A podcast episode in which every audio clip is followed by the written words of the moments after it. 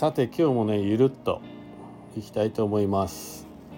白馬の今ニュースステーション。需要のない白馬ニュース、えー、1月の25日水曜日ですね。はい。えー、今日はねどうでしょうか。えー、朝6時現在の白馬村ということで気温ねマイナス12度猛吹雪ということだったんですけれどもいや僕ね6時過ぎには起きたんですけど、まあ、特に風も吹いておらず、まあ、白馬村はなんか静かな感じでしたね。でまああのゲネンデ情報をねいろいろ見ていて47だけねあの、ゴンドラ動くっていう情報だったんで47の方に並びに行ったんですけどなんと5番目ぐらいでしたね。はい。まあでそのままね順調に動いたんですがやっぱり山の上は結構強風で。今日は終日ねそんな感じで気温も低くてもうね携帯でツイッターというか携帯をいじってる手が痛すぎて携帯触るのやめたぐらい寒かったです。はい。えー、で朝6時白馬注意報大雪なだれ低温というのね。で朝6時通行止め解除へ白馬岩竹から道の駅小谷ね。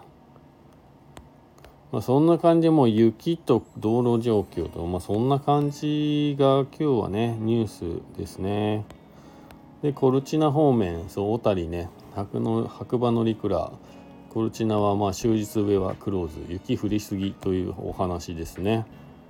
はいでまあ白馬小川の道の駅も圧雪されてて路面は凍結してるんで気をつけてということで路面状態いいのか悪いのかちょっとわからないですけどはい。まあ今日はね僕は47行ってまあ風が強かったんですけどまあ47ちょっと楽しんでね最後ちょっといい雪を求めて白馬佐野坂の方に11時ぐらいかなちょうど移動してそしたらね柔らかいパウダーが残ってましたよ。残ってました。めちゃめちゃ楽しかったです。で11時現在の白馬村の状況ということで気温マイナス10度猛吹雪。ということでまあそうですね。もう今日終日ね雪がねすごかったという風とね。雪というか風かな？うん。がすごかったですね。であまりにもね吹きすぎてねあのゲレンデには雪がないっていうね情報もスキー場側から上がってましたね。そうそう。で15時現在の白馬村で気温がマイナス6度。小雪になりましたが風は強く視界不良です。もうどこの情報を取ってるのかちょっと分かんないですけどそんなに雪はってちらついてなかったんですけどね。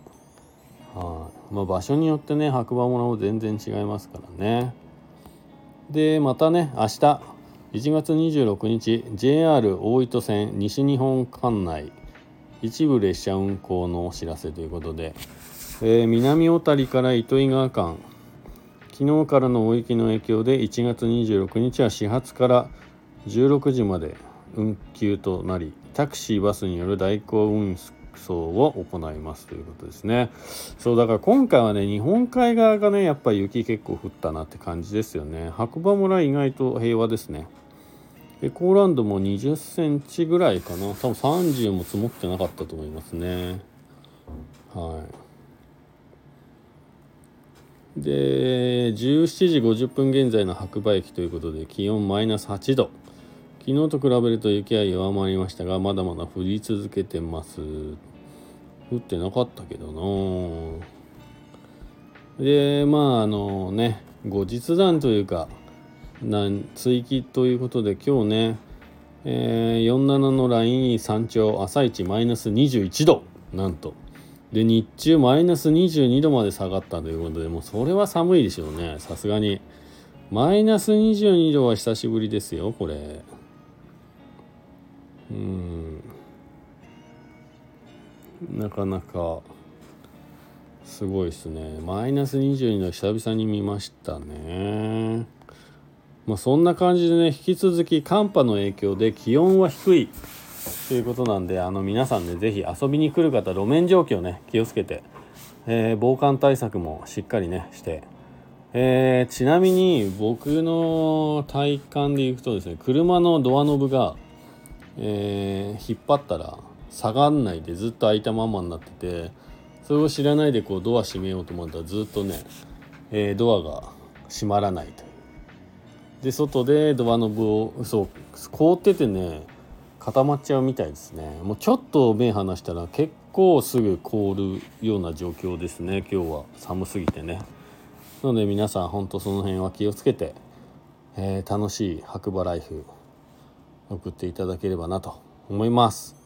ではまたね次回お耳にかかりましょう。今日もいい日だ。じゃあね